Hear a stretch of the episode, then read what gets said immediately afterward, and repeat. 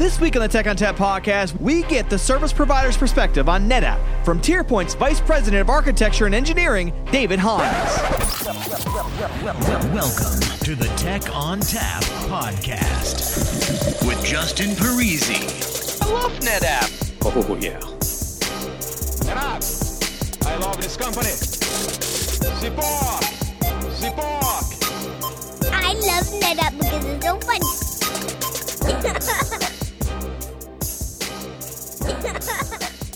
Hello and welcome to the Tech on Tap podcast. My name is Justin Parisi. I'm on the phone with David Hines, and we're going to talk about TierPoint. Uh, so, David, if you could talk about what you do at TierPoint, how to reach you, and um, what sort of things you do with NetApp.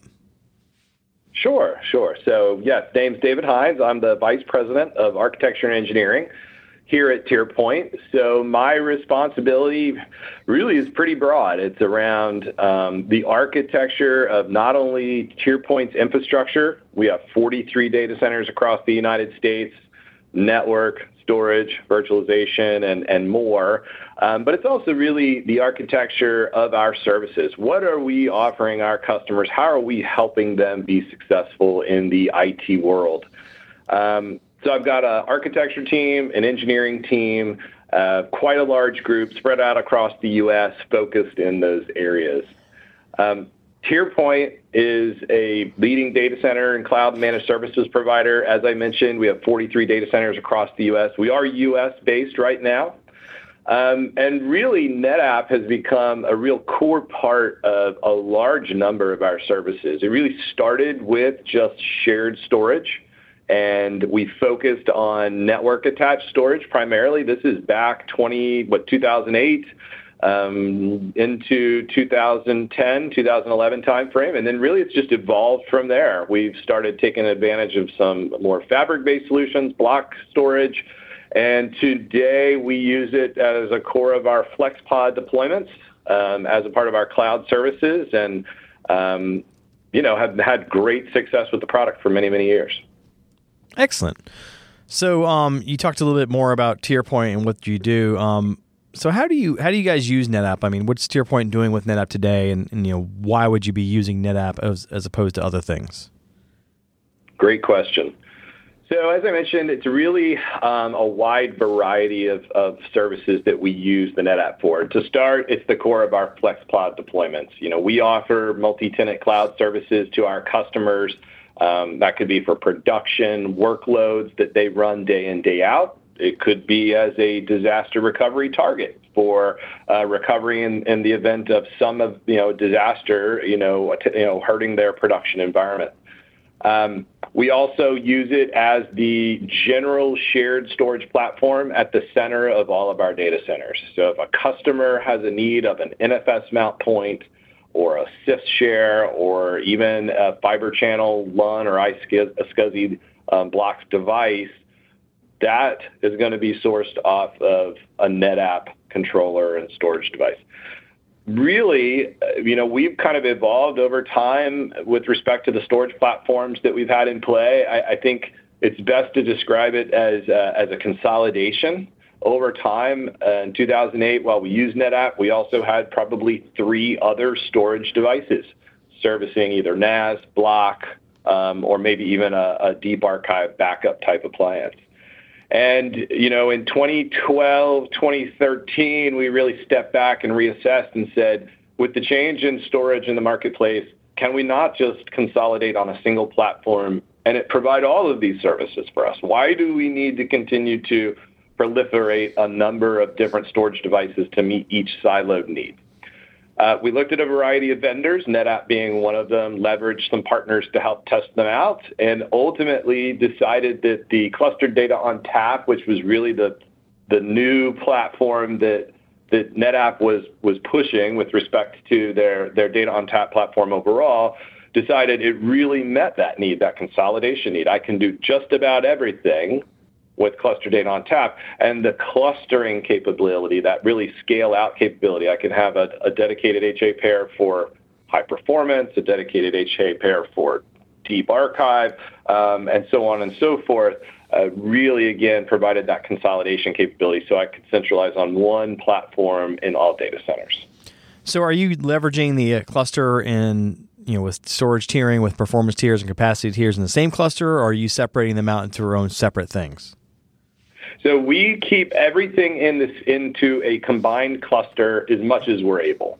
And really, it's because of the advantages. We can move data, we can migrate lists, and we can present um, these data tar- these storage targets to our customers and then make adjustments on the back end with non-impactful to, to our customer base.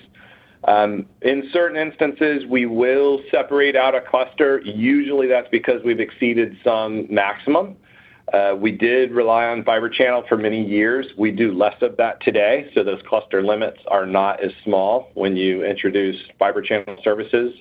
Um, but again, as I said, we primarily try to, to maintain a single cluster with multiple types of storage devices in them so we can move data around as we see fit. Okay, so you're able to use the non-disruptive volume moves and that sort of thing to, to kind of shift things around as needed. Absolutely, and that's really been a huge boon to us with respect to um, moving off of older platforms to newer platforms over time. I mean, this is a challenge that all storage teams have had, you know, since the beginning of time with storage systems, really, is I have this old platform, I need to get off of it onto the new one. How do I do that? What is my time investment? And you can imagine as a service provider, that becomes almost infinitely more complex because now I have to schedule with each individual customer downtime, you know, cutovers, and and sometimes they just plain don't want to move. So being able to take advantage of that clustering and that data migration on the back end to move them from an old platform, say, for example, a thirty-two fifty that we had had in one of our first FlexPod deployments in our Nashville data center, we moved all that data to an eighty eighty E X all-flash array. And um, our customers were none the wiser. So that was a huge, huge boon to our just really operational efficiency um, for uh, lifecycle management of the platform. Now, when you do these data moves and you start moving things around, do you actually notify your customers like, hey, we're going to be undergoing maintenance, you know, may seem disrupt, you see, may, may see some slowness or something like that, or do you just do it? No, we, no, we are very, very careful about change control here. We have a very uh, strict policy on writing, you know, what we call M O Ps or method of procedure for any change that could potentially be impactful to our customer base. So we do notify our customers. Uh, we let them know that we're doing maintenance on the array. If we believe there's going to be some impact, Uh, we try to describe what that impact is and how long will it last, right? You know, is this something that's going to last hours or minutes?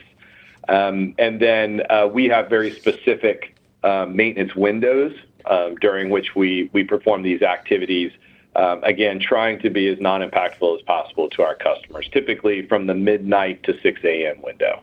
So no hold my beer moments? We try to avoid those. Uh, I know a lot of enterprises sometimes fly by the seat of their pants. Look, I can admit guilty in early in my career, lessons learned the hard way. Um, but when you have, you know, almost five thousand customers uh, across our footprint and then sometimes hundreds on one of these platforms, none of the hold my beer moments. I'm not willing to risk that anymore. Not just customers, customers that you want to keep. So yes, I think that's the key, uh, is that we want them to be happy with the services we're providing and trust that we are doing the right thing.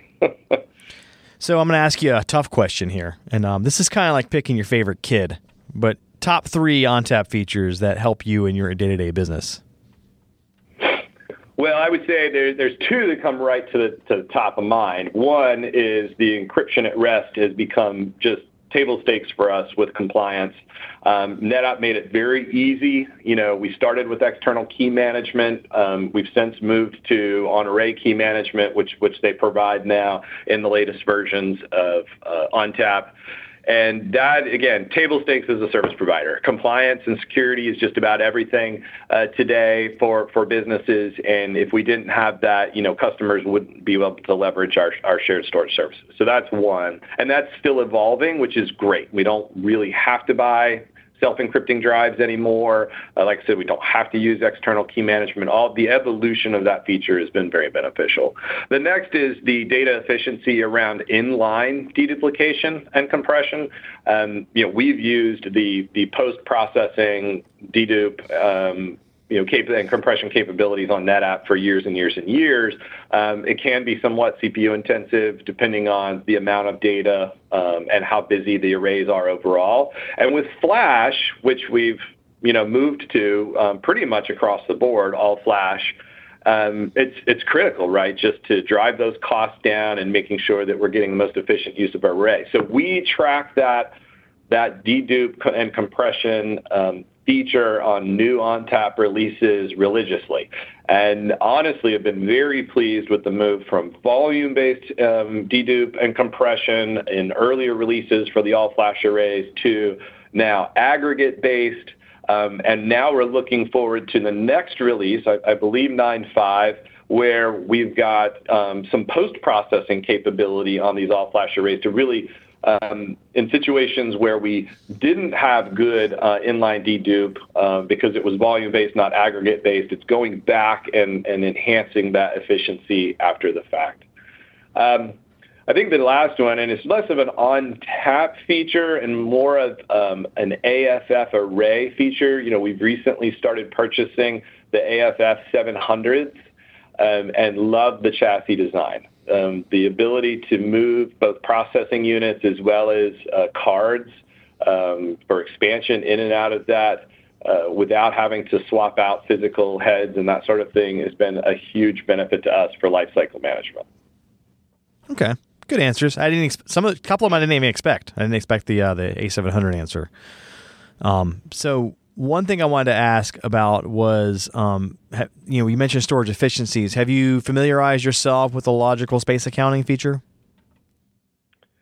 You know, it doesn't sound familiar to me now, that being that I'm not the, the guy turning the knobs all, every day. It's very possible my team has. We have a, a really good partnership with NetApp, and you guys do a lot of training for us. But no, it doesn't sound familiar to me. Well, let me put my marketing hat on for you.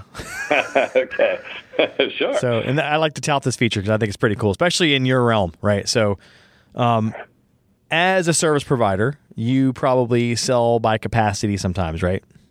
That is correct. So, one of the challenges, and you mentioned it in your favorite features, is that storage efficiencies have gotten pretty good. You save a lot of space, right? That's great. So, as a service provider that charges by capacity, if someone can write, you know, two terabytes more data than they really are actually writing, right? Because, you know, you're only using up four terabytes, but maybe you've written six terabytes because of efficiencies. That kind of maybe eats into your bottom line a little bit. Right. So logical space accounting uh, in, in ONTAP nine point four allows you to show users what they're actually using, right? Instead of the storage efficiency savings. So instead of showing them four terabytes because we saved that with compression and compaction and deduplication, we show them six terabytes because that's what they've actually written to the system. nine point five allows you to also enforce quotas on that logical space accounting. So I can now say, hey, Mister User, you're only allowed six terabytes. Um, once you've hit that six terabyte limit, you're not going to be able to write anymore. And and they're going to only see six terabytes, whereas before they would see four terabytes, and they would keep writing on and on and on until they hit six terabytes, which in actuality might have been eight terabytes. That is a very interesting feature. You are right. I, for a service provider, you definitely found one that sparked my interest. There no, I have not heard of that one. So you said nine point four. Is that nine point four allows you to do the actual presentation of the storage. Like it's a, it's basically a volume option. Is logical space That's accounting. Right. Um, and then on nine point five, you can enforce quotas based on that. Gotcha. All right. Well, they're going to hate me now because now I've got a new task for them. There you go. Congratulations. Engineering. So great. No, I appreciate that. That is an exciting feature because, yes, like, as you say, this is a challenge for a provider that's selling capacity, and um, how are we accounting for those efficiencies in that in that sale? So very good. And, and I've often argued that if you think about it, a storage administrator, no matter whether you're a service provider or at a university or at an you know a basic you know bank, you are still a service provider. Like you're providing storage and services for your end users, whether they are paying for it or you know with actual money or by way of budgetary needs and that sort of thing. So ultimately, everyone is a service provider. That's right. That is true. We all have a customer somewhere. That's right. My customer is my five-year-old. Yeah, I'm familiar with that. He doesn't pay anything. Um, so yeah, he pays in hugs. There you go. There you go. So um, as far as NetApp's concerned, I mean, what made you choose NetApp, and what's your opinion on the overall NetApp vision as it stands today? So, I mean, really, we, as I mentioned earlier, we did an assessment of a variety of storage vendors. And I think what, what well, I know based on our testing, because we really did test the devices, it was really down to performance and breadth of capability, right? You know, when we, when we tested the performance of the NetApp, and at the time, Um, when we did this, like I mentioned, thirty-two fifty, I believe, was the model we had settled on. It was kind of a middle-of-the-road model. It was a hybrid array with flash cache and the like. Um, and we did some some testing, um, equivalent, you know, device testing between that and some competitors of NetApp. And really, the performance was just amazing. You know, taking advantage of the storage efficiencies that were already built into the array, things like linked clones, um, you know, all of those sort of features really made a demonstrable difference in the performance that we saw in the array with respect to um, performance specifically. The next was breadth of features. Again, as I mentioned, you know, our our evolution has been consolidation. We don't want to manage three, four, five, six storage devices in a data center if we can prevent that, especially as our footprint expands. It's just not as um, tenable uh, from an operational perspective. So when we looked at competitors, we said, well, can can they do all of these things? Can they do Fibre Channel and iSCSI and N F S and SIFS and potentially other things that we're asking this array to do? Um, and oh, by the way, can it scale easily? Unfortunately for your competitors, the answer was no. Fortunately for NetApp, the answer was yes. And and when we put those side by side and went through our scorecard, the decision was easy. It was like, we're going to go with the Clustered Data ONTAP, and specifically we needed the features in Clustered Data ONTAP, and, and said, we're going to go with this platform as the core of our storage uh, going forward.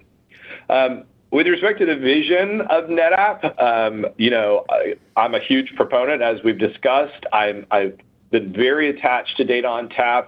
Uh, I've been very pleased with the future of that platform. I've also been very pleased with the kind of accelerated uh, development cycle that you guys have gotten into with respect to the platform. So we're seeing features more frequently. It's almost becoming difficult for us to keep up. Um, I was at NetApp Insight. I think, interestingly, there seems to be this move to a software company at your core Um, that provides hardware devices. Uh, I think that's wise. You know, um, as we know, software-defined storage is, is is kind of the mantra, at least in the industry, even if it's not necessarily the, the reality holistically. Um, so yeah, the vision seems to, to to be wise and resonates well with us, at least here at TierPoint. So what about the cl- the cloud enablement uh, data fabric story? Like, how does that fit into what TierPoint does? So, I mean, we're interested in that because obviously we play in the cloud enablement field ourselves. You know, we, we pitch ourselves as a hybrid I T provider. And what does that mean? That means that we recognize customers are going to have a multi-cloud strategy. They're going to live in a variety of places, and we want to be able to help be the glue that helps customers manage that diversity. And it and it really felt like that was kind of NetApp's play as well, um, in being able to provide services in a multi-cloud strategy world, right? Um, and, and evolve with that uh, multi-cloud strategy um, and plan really for, for I T shops. So again, I think it resonated. I think there was some opportunity, you know, to be fair, that I saw, especially with NetApp providing things like cloud volumes and these sort of things in the AS, in the A W S world, and um, and I'm getting the product names are, are escaping me, but being able to provide NetApp services specifically in these hyperscalers. Um, that's the benefit of a data center company like TierPoint, is is being at the edge. Um, which I think a lot of people have heard the, the buzzword, you know, the edge, edge services. And we're actually strategically placed for that because we are at the edge. We're in a lot of secondary markets um, outside of where some of the core hyperscale data centers live. And they want to be closer to the eyeballs. You know, that's part of the five G world that we're moving into, right? They want to have lower latency, higher performance services to the end user.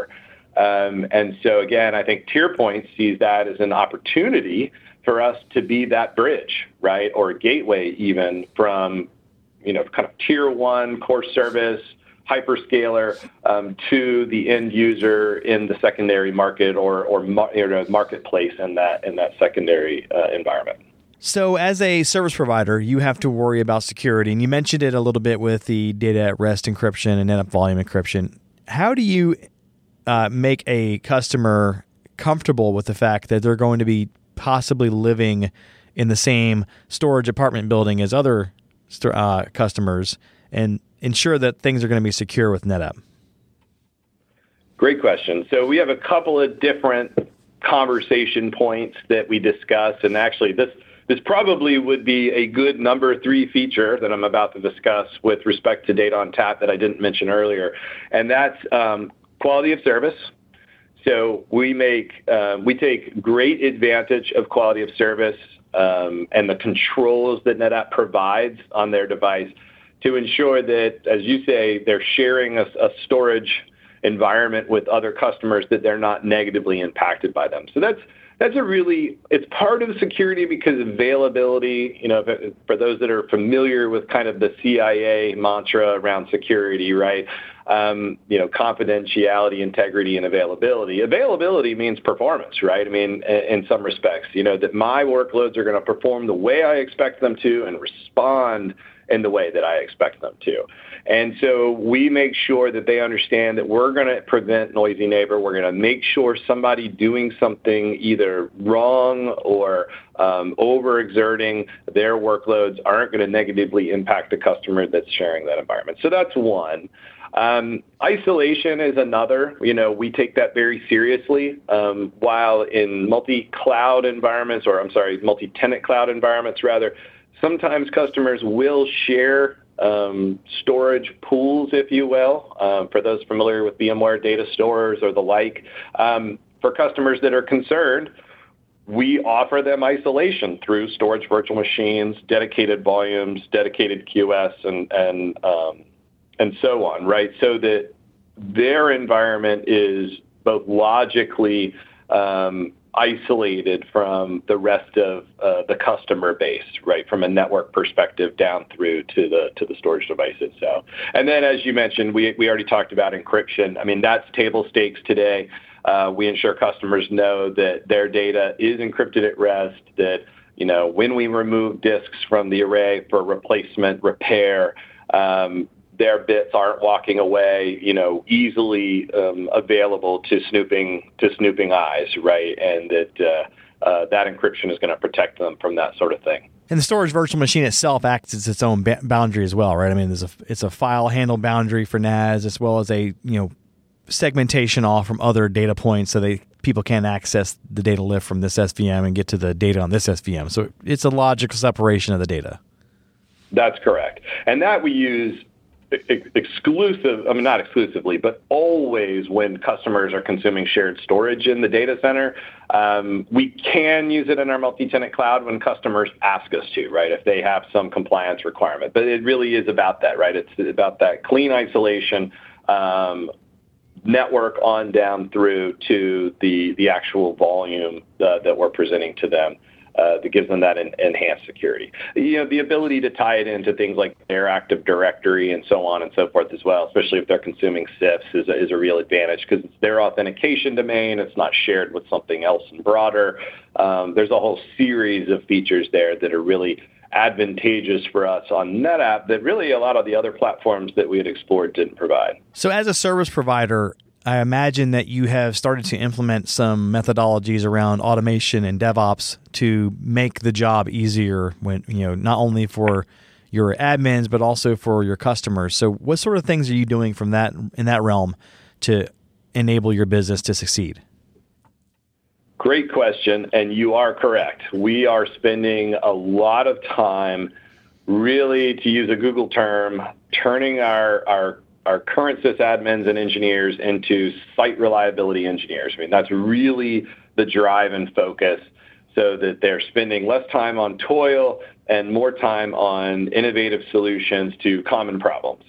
So where did we start? We started with W F A, the workflow automator from NetApp. We actually have used that for many, many years, starting back in trying to think, twenty twelve, maybe even earlier if it was around, we used to have some, you know, some NetApp um, employees come to our site, kind of sit with us, help us use that tool to automate common functions, you know, expansion of volumes, you know, really just creation of volumes, you know, just upgrades to H A pairs. I mean, there's a whole slew of activities that we were working on.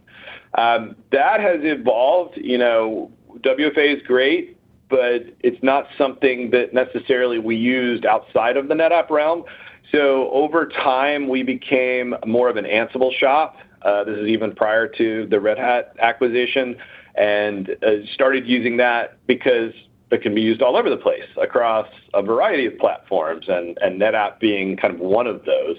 And more and more, we've been moving in that direction. In fact, I'm a part of the V TAP and uh, got an opportunity to see some presentations from some of the NetApp uh, experts, um, you know, around what they're doing with Uh, Ansible and automation using tools like Ansible uh, to help us continue to evolve our own practice and drive our engineers to spend more time automating and less time on the toil of fixing a problem that they will probably see again manually. Yeah, and it and ultimately it takes human error out of the equation. You know, the, every time it can be a repeatable task, you try to do something that automates it to make it so you're not potentially fat-fingering something. Correct. Um, it really does save an enormous amount of time and energy in either manual quality control um, and analysis or repair of, of an issue.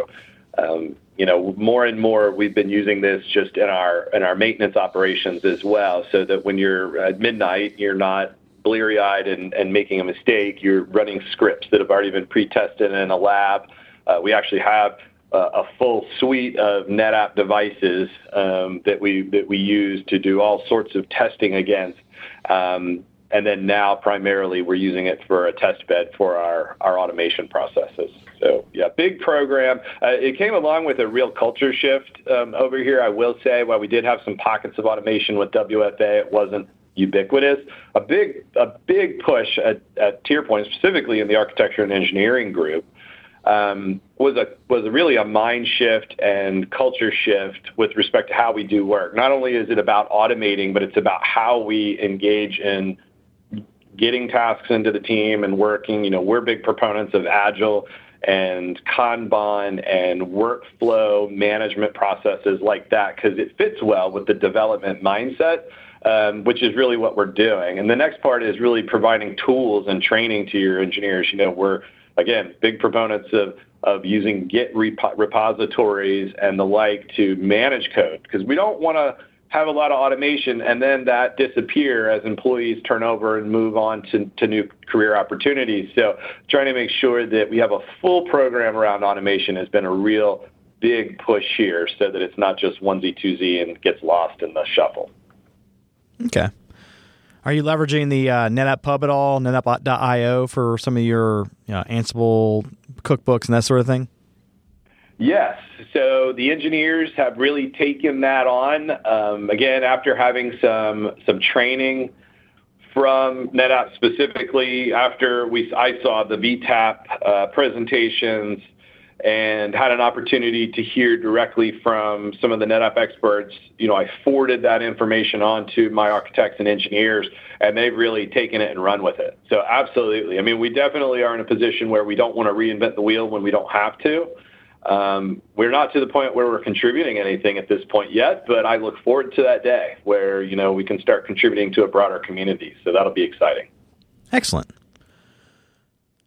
So you guys have mentioned, or you've mentioned FlexPod a few times. Uh, what made you decide to standardize on FlexPod, uh, on FlexPod as opposed to building something yourself?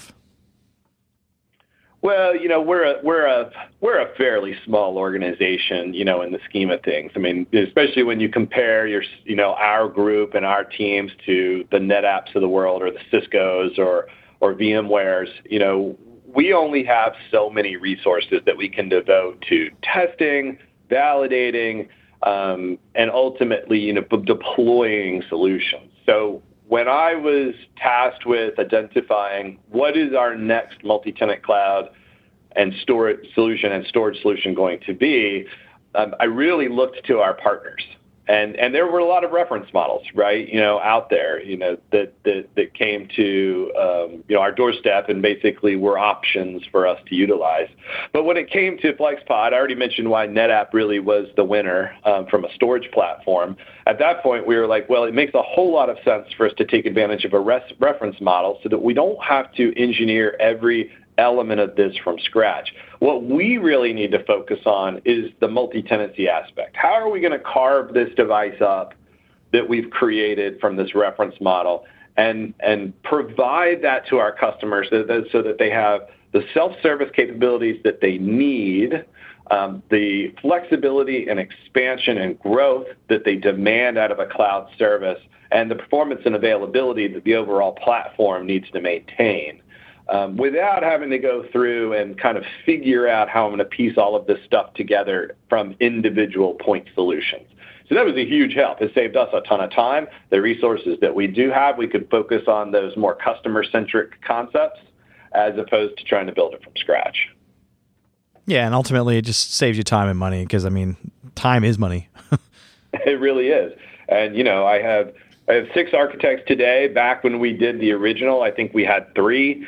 Um, you know, we, we take a lot of advantage from our O E M partners and, and V A Rs and, and their ability to kind of force multiply for us. And again, a reference model like FlexPod was a huge boon for us. So um, enough about NetApp. Let's talk about TierPoint. So what sort of things is TierPoint looking to do in the future? So uh, I already mentioned one. So TierPoint's looking to take full advantage of the edge, right? Uh, you know, we are well positioned in secondary markets across the United States to be that kind of bridge um, between, you know, large content providers and content centers to markets that are closer to the end user. So we look to continue to grow in that area. Um, provide more connectivity, um, higher bandwidth, lower latency, not only between our data centers, but to local regions. So so that's definitely one. Um, another is really to continue to evolve the, you know, our role in customers' multi-cloud strategy, which we talked a little bit about earlier. Um, you know, there was some, I think, maybe concern's the wrong word, but just observation from TierPoint over time that, oh, well, customers are going to hyperscalers. You know, where does that leave us with respect to the services we offer our customers? And the reality is what we've actually seen versus, I think, where the market thought it was going to go is that absolutely there are some services that customers are either software as a service or workloads that they've spun up in hyperscale cloud providers. But the reality is there's still a lot of other systems and services that they either need to run on-prem where their users sit or in a provider like TierPoint. So we're going to continue to evolve to be that glue, um, that bridge between the the the enterprise or the organizations, I T, um, and, and user community and the consumption of the applications that they use to do their work day to day, and where those systems and services live. Is it helping customers manage a hyperscaler service system or, or virtual data center? Is it co-location and connectivity services in one of our data centers? Is it uh, multi-tenant cloud or, or hybrid cloud services from us? That's really where we're going to continue to evolve um, and be uh, that best hybrid I T partner to our customer base. Sounds like there's a lot of expansion in the future for you here, and that's that's a good thing. It's a great thing. It's a, it's a growing market. I mean, hyperscale cloud is growing year over year uh, enormously, but customers in general are really getting out of running their own data centers and moving to managed service providers like TierPoint more and more. It's just more efficient. And so we see a real huge growth trajectory for TierPoint and are excited for the future. Anything else you want to add, David? No, I think we're. My brain's drained. I think. All right. you cool. know, with a uh, lot of lot of activity this week. So, but I do appreciate the time. It's been a great conversation. Yeah, uh, absolutely. Lots of good topics. Yep, no problem. Thanks for joining us. Um, again, if we want to reach you, how do we get in touch with you? So the best way to get in touch with me is probably my email, which is david dot hines at tierpoint dot com. I'm happy to answer questions, engage in conversation, and um, you know, look forward to uh, future partnership with, with and continued partnership with NetApp. It's been exciting so far, and look forward to the future. Awesome, David. Thanks so much for joining us this week. All right, that music tells me it's time to go. If you'd like to get in touch with us, send us an email to podcast at netapp dot com or send us a tweet at NetApp. As always, if you'd like to subscribe, find us on iTunes, SoundCloud, and Stitcher, or via tech on tap podcast dot com. If you'd like to share today, leave us a review. On behalf of the entire Tech on Tap podcast team, I'd like to thank David Hines of TierPoint for joining us today. As always, thanks for listening. Oh, yeah.